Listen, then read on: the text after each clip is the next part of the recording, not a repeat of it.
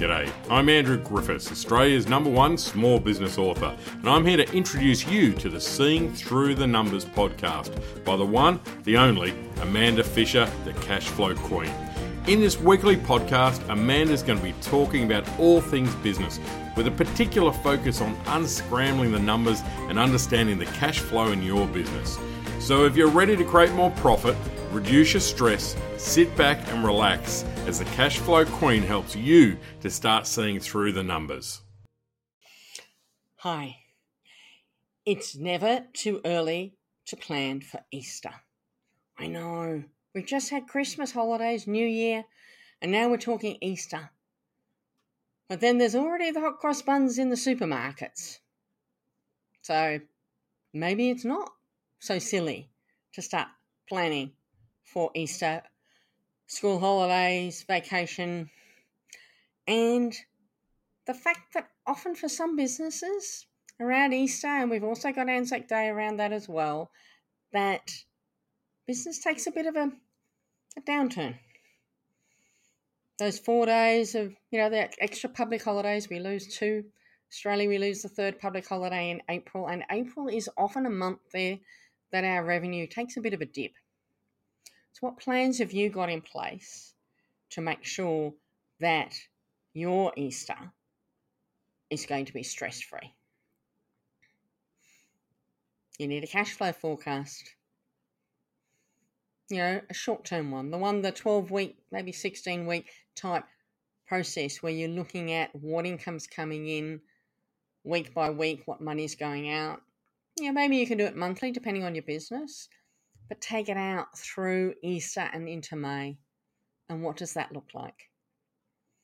How can you make sure that you're squirreling a bit of money away so that when your income dips in April, you've still got the money in the bank to pay the bills and keep yourself going?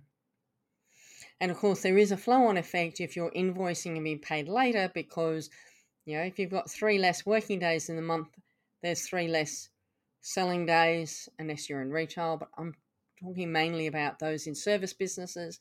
If you're in a service business, you'll shut down, your staff won't be working, you won't get that level of productivity, the hours in that month that you get in other months. And so it is always a lower income month how are you going to make that work because the money often won't come in until May or perhaps June. So there is a flow on effect also, not only in what you're not invoicing, you know, what you're not earning, but when you get paid. So planning that out, thinking that through, looking at the revenue, when does the revenue, you know, what's your revenue now? And off, and for a lot of people, we're still gearing up again after the end of the holidays. Your schools are back and we're gearing up following on from potentially if you didn't plan for the Christmas January break that you've got a poor cash position to start with.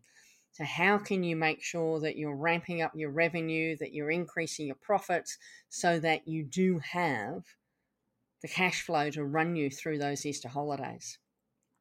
And of course, if you're going to take holidays and, and you know take time out of work as well to be with the family, what does that look like? Have you got the funds to pay for that holiday or to pay for you not to be at work being productive at work? A whole lot of different variables in place, but it's never too early.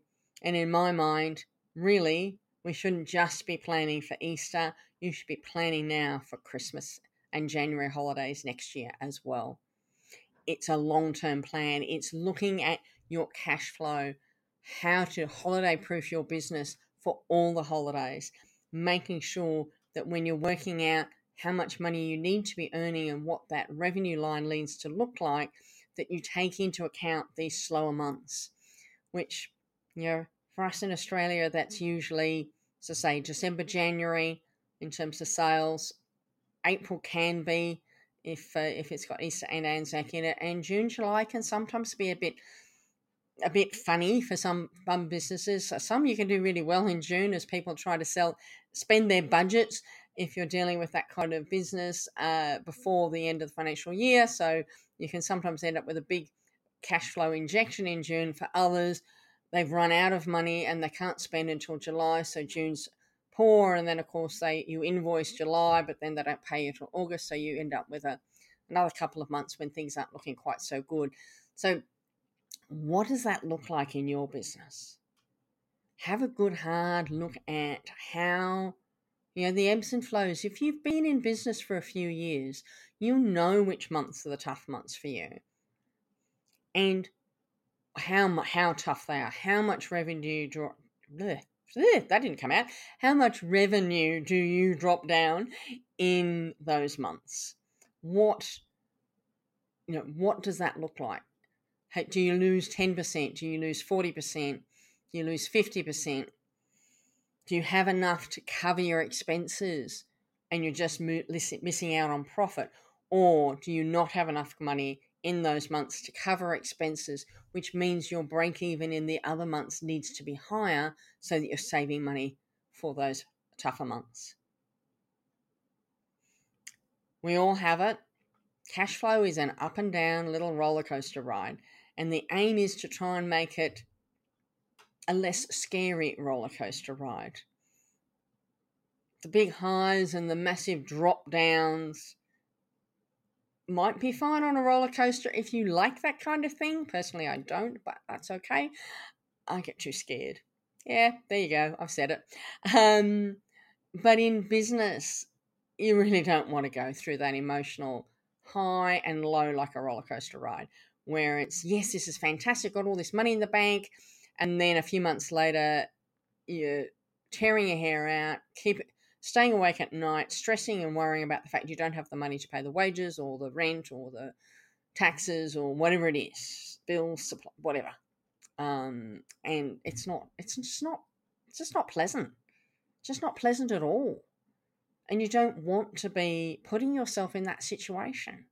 Not if you can plan a little bit more carefully so that you don't put yourself in that position. That's what it's about. It's about putting a plan in place. It's about thinking in advance and not just lurching from one day to the next, but really planning out the 12 months. And it doesn't matter when you start your planning out your 12 months, the sooner the better. But the moment you start planning out that 12 months and realizing how you need to you know, make hay when the sun shines, as the farmers used to say, and probably still do. Uh, you know, how can you make as much money as you can and put money aside in the good months so that your not so good months, for whatever the reason is that you're not good, uh, you've got funds there to cover. You know, I've had some businesses that are so seasonal that they make all their money in the summer and they just kind of are in a holding pattern through the winter because that's the nature of their business. And they know that. They know they need to work hard. You know, they get all the extra staff on, they do everything they can to make as much as they can in those summer months. And then when it starts to dwindle off, they cut out all their casual staff, they drop down their hours, they drop down the overtime, whatever it is, they cut back their staff to the bare minimum and keep it in kind of a bit of a holding pattern uh, whilst they you know survive uh, through the winter months until they then thrive again in the summer. And whilst that's one way of doing business, and you know, I mean, obviously they also do a lot of marketing to try and get more business in those winter months. So yeah, there's certainly an opportunity to do other things in that in that period of time. For some people, it's it's just not possible. It, no matter what you do, it's not going to make a big difference. So you need to work out how you can make enough money in the good months to cover for those bad months, and still pay money home for yourself, still pay your wages, still pay all your bills, obviously, but pay you and have money left and a profit. That's what you're aiming for. Thanks for tuning into the Seeing Through the Numbers podcast show with Amanda Fisher. Clearly, Amanda's mission is to help business owners just like you to read and understand your business numbers. As well as this fantastic weekly podcast, Amanda has published a pile of books, created online courses, and she runs one to one and group mentoring sessions and workshops. To find out more about how you can work with Amanda Fisher, go to www.amandafisher.com.au. Now, don't forget to subscribe to the show to make sure you don't miss a single episode. And Amanda would love it if you left a great review. So until next time, make those numbers count.